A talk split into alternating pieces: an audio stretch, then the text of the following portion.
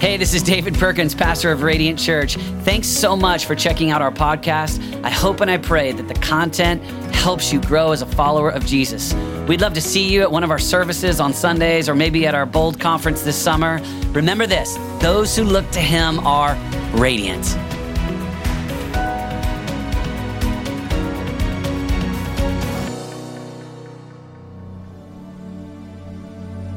Psalm 16. Keep me safe, O God, for in you I take refuge. I said to the Lord, You are my Lord. Apart from you, I have no good thing.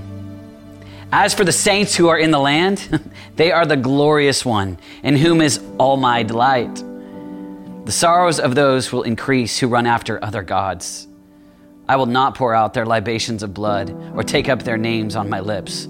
Lord, you have assigned me my portion and my cup. You have made my lot secure.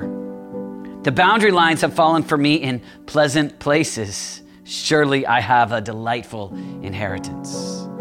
I will praise the Lord who counsels me. Even at night, my heart instructs me. I have set the Lord always before me. Because he is at my right hand, I will not be shaken. Therefore, my heart is glad and my tongue rejoices. My body also will rest secure because you will not abandon me to the grave, nor will you let your Holy One see decay. You have made known to me the path of life. You will fill me with joy in your presence, with eternal pleasures at your right hand.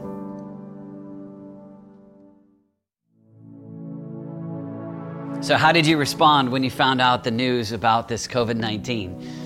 Because all of us are choosing to respond not just once, but every day, how we're going to respond in this moment. It's interesting when you look at different crises that people go through. Sometimes there's a crisis and we fix it, we go through it, and our lives are different, but it was just a moment.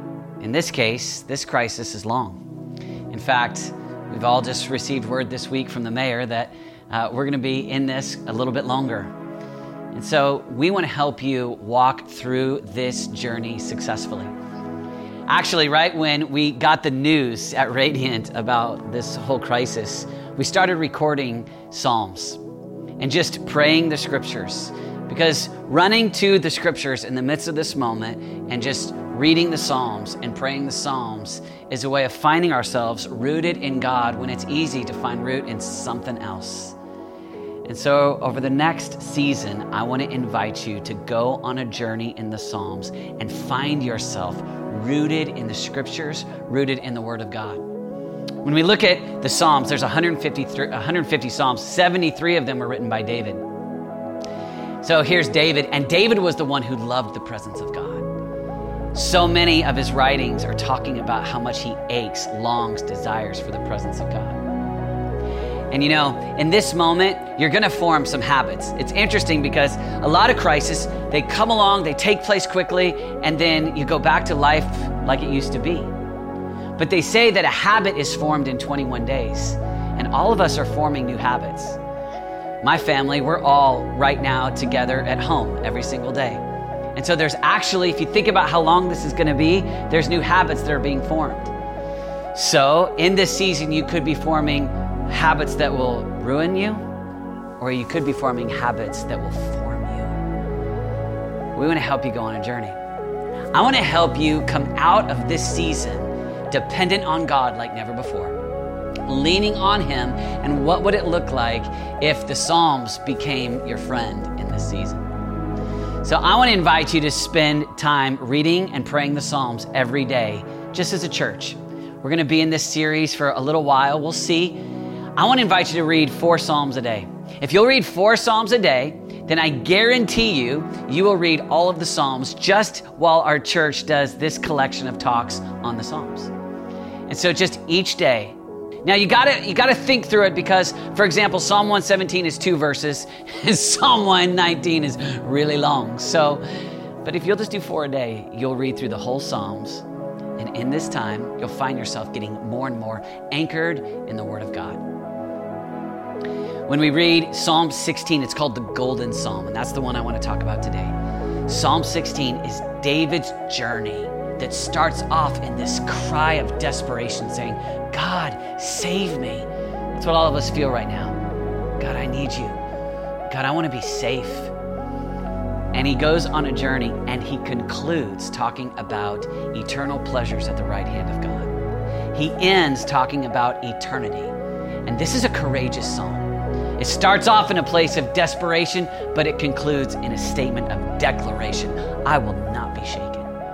And so go with me on a journey, Psalm 16. They call it the Golden Psalm. We're going to look at it together today.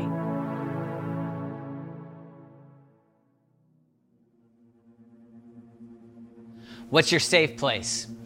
What's the place that you run when things are hard and you're in a crisis? David says here, Keep me safe, O God, for in you I take refuge. All of us run to a refuge. We will run to something. The question is not, will you run to something? It's what will you run to? And the enemy's goal is to get you to run after anything, to run to a safe place, to run to a refuge, anything other than God.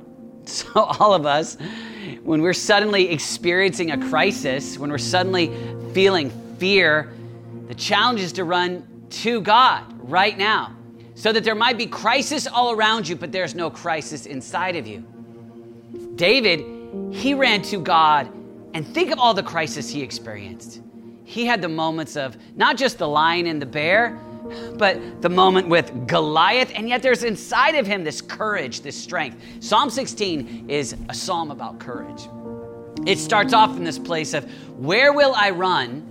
And when we read it, David gives us the names of God, who he is. And David ends with courage, even though he starts in this place of, God, I need you. It ends with this resolution, this declaration I will not be shaken. I was thinking about my little girl, uh, Olivia, when she was three. We were at the park, and I had my other kids around, and uh, suddenly there was this coyote off in the distance. And in that moment, my three year old girl ran to me like you can't believe. I mean, she just started running towards me as soon as she saw it. And, and I started running to her because, same thing, inside of me, when there was that crisis, man, you got to know I'm to do everything I can to protect my little girl. And I ran toward her. And in the moment, the only thing that makes sense for her is to run to me, right? Like, imagine how foolish it would be if she ran to her four year old little brother, Dawson.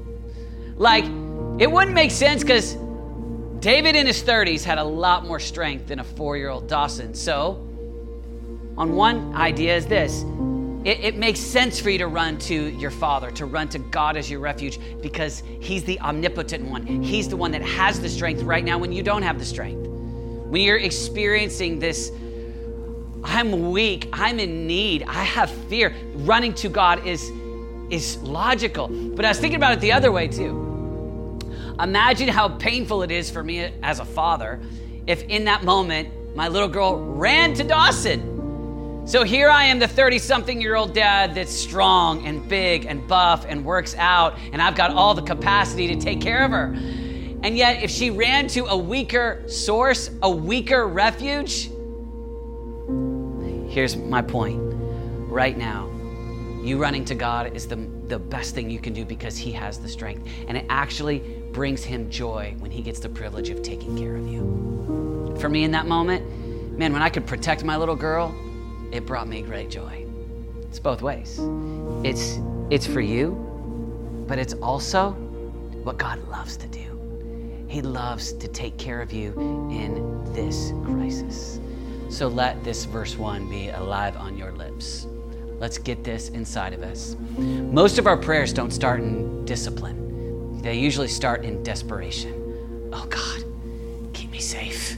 In you, I take refuge. So, in the middle of COVID 19, in the middle of the massive economic downturn, in the middle of people around you that are dying, that we read about online, in you I take refuge. I'm not going to run from God in the midst of the crisis. I'm going to run to God. I'm going to look to God in the midst of this and say, You are my refuge.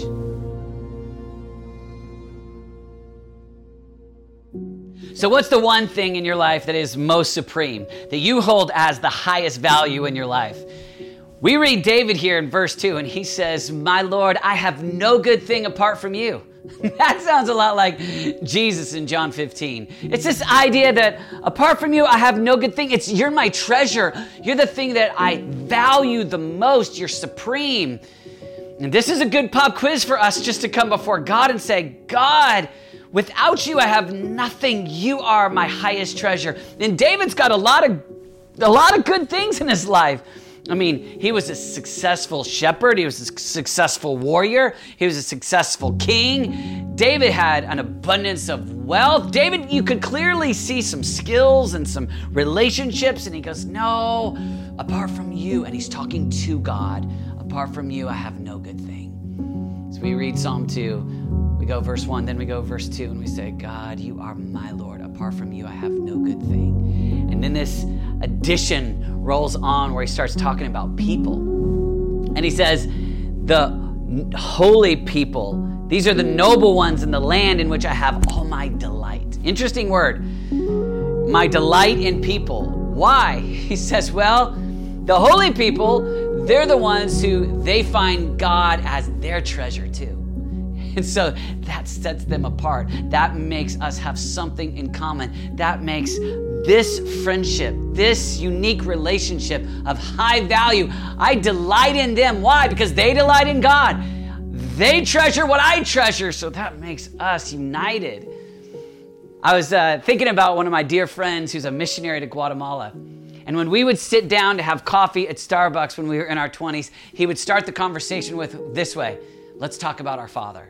So, right there, you go, Hey, we got a lot in common right? Like we're both in ministry. We both had four kids. We were a little bit different in height. He was about six four, but but but we were buds. But when we sat down, it wasn't those things. It was this thing. It was like, hey, let's talk about our Father. Mm, A.W. Tozer calls it the fellowship of the burning heart. C.S. Lewis says that a Christian friendship usually starts with something like, What? You too? I thought I was the only one which is you treasure him. Some of you, you hear some of that and you think, man, I'm not even sure if I have some Christian friends. I'm not even sure if I have friends that treasure God like that. Oh, that's the kind of friendships that we want to have here at Radiant. I, I want you to picture yourself sitting down at your screen, be it a laptop, be it an iPhone, maybe you've got the, the big screen of your television. And in this COVID 19 season, connecting with people that treasure Christ. Like you're gonna treasure, you're gonna treasure something, and you're gonna connect to something. You're gonna sit down on that screen, and you you could just connect with people that enjoy sports. You could connect with people that enjoy you. You could connect with people that you you could connect with things that feed some some some lusts or some greed or some anger. Every time you open up a screen while you're right now in this stay at home order, you're going to connect to something. Imagine if you were intentionally connecting with people who treasured Christ so that when you walked away, you thought, God, apart from you, I have no good thing. And that relationship helps you. That's David here. David's going, ugh, I take delight in the holy people. Why? They treasure what he treasures, they delight in what he delights in. This week, uh, I came running down the stairs uh, and I told Renata, I feel so renewed. And I was so alive because I had just come off a, a little digital prayer call where I prayed with an old friend. And I just was alive. Why? Because we just sang worship songs together. Like, yeah, like him just playing his guitar right there on the screen. And we just sang, we just prayed. And I experienced this of growing in my love my, my treasuring God just by hanging out with a friend online. And I think this is a season for us to do that, to be intentional, make space, and just connect. You're going to connect somewhere. Let's connect with some of the holy ones, some of the holy people, some of the people that treasure God. Make that a part of your journey right now, and you'll watch. Your delight in God will increase.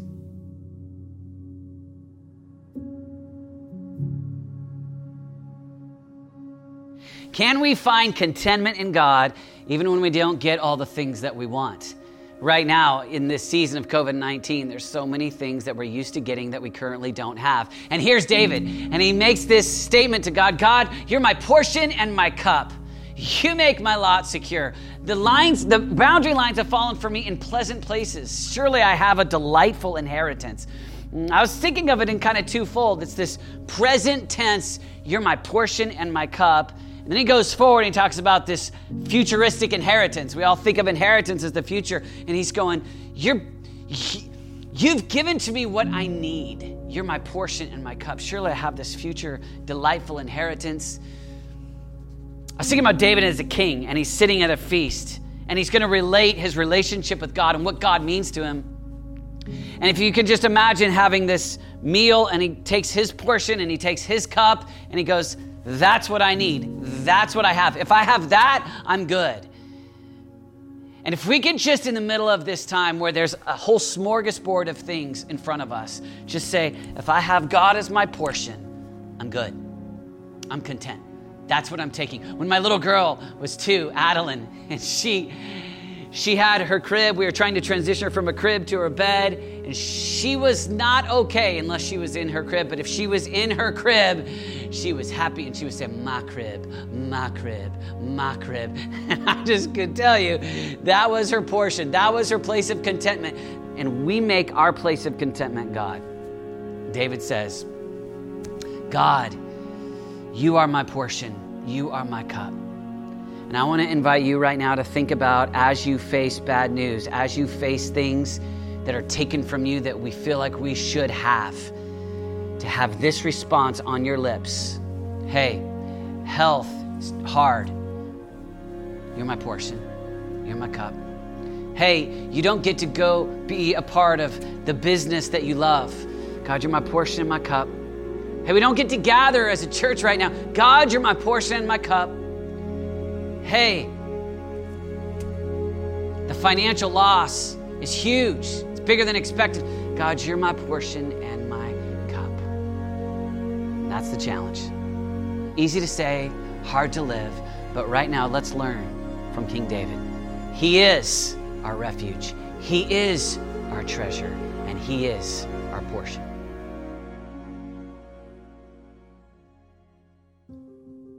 Will we let God be our counselor? Will we listen to his voice when he counsels us?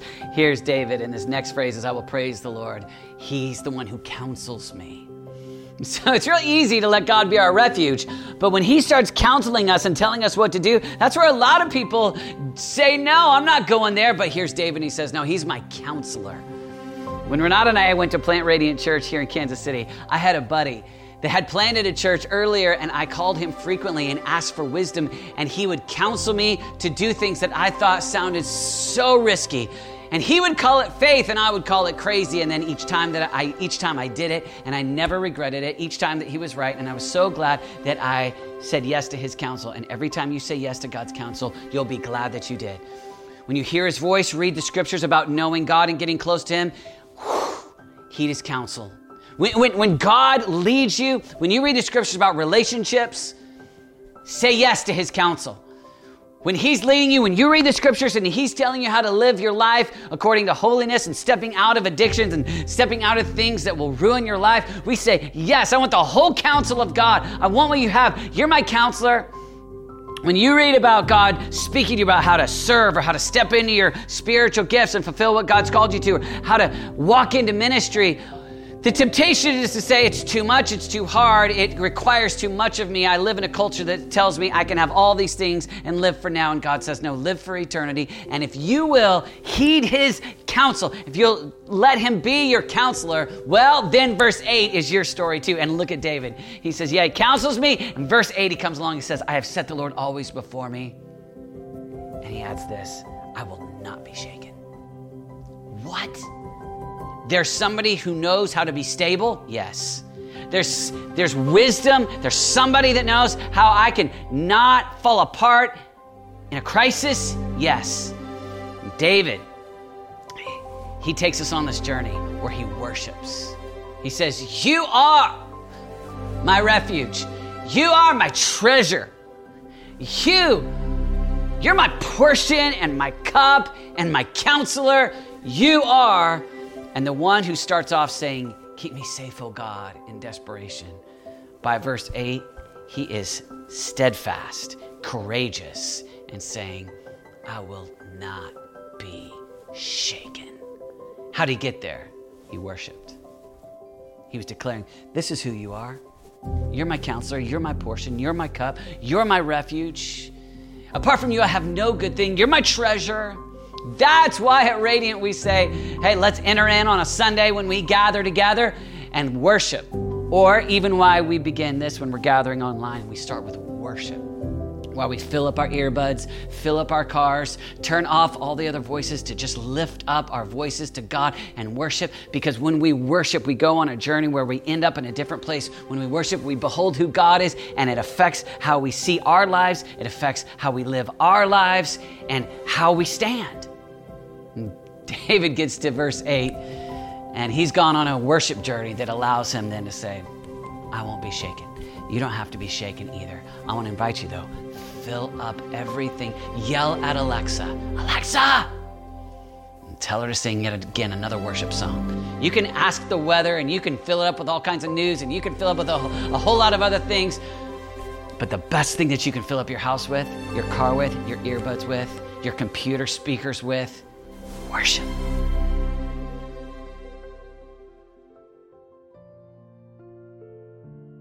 So, where will we find our ultimate joy? Here, as we get down to the end of this psalm, David points us towards eternity. And so, actually, if you read Acts chapter 2, when Peter preaches at Pentecost, he quotes Psalm 16 and speaks of how David is speaking even of Jesus there in verse 10. When David says, You won't let me see decay forever, and he's saying, I'm, I'm not going to have eternal death, I'm going to have eternal life. And God has eternal life available for everyone who says yes to Jesus. Here in Old Testament, Psalm 16, the way that David says it is, You make known to me the path of life. It's, you're going to choose the path of life or the path of death. Jesus gives us narrow road or broad road, but it's this simple. You're going to go to God and let Jesus be your source, Jesus be your life, Jesus who went to the cross, died for you, paid your debt, enabled a way for you to spend eternity with Him, will you let Him be your life? David said, In your presence is joy forevermore. Joy in your presence. He said, pleasures at your right hand forever. That's what is available for us when we say yes to the path of life, to Jesus, the way, the truth, the life. And today, I want to give you the opportunity in the midst of a moment where so many of us feel such fear, such chaos.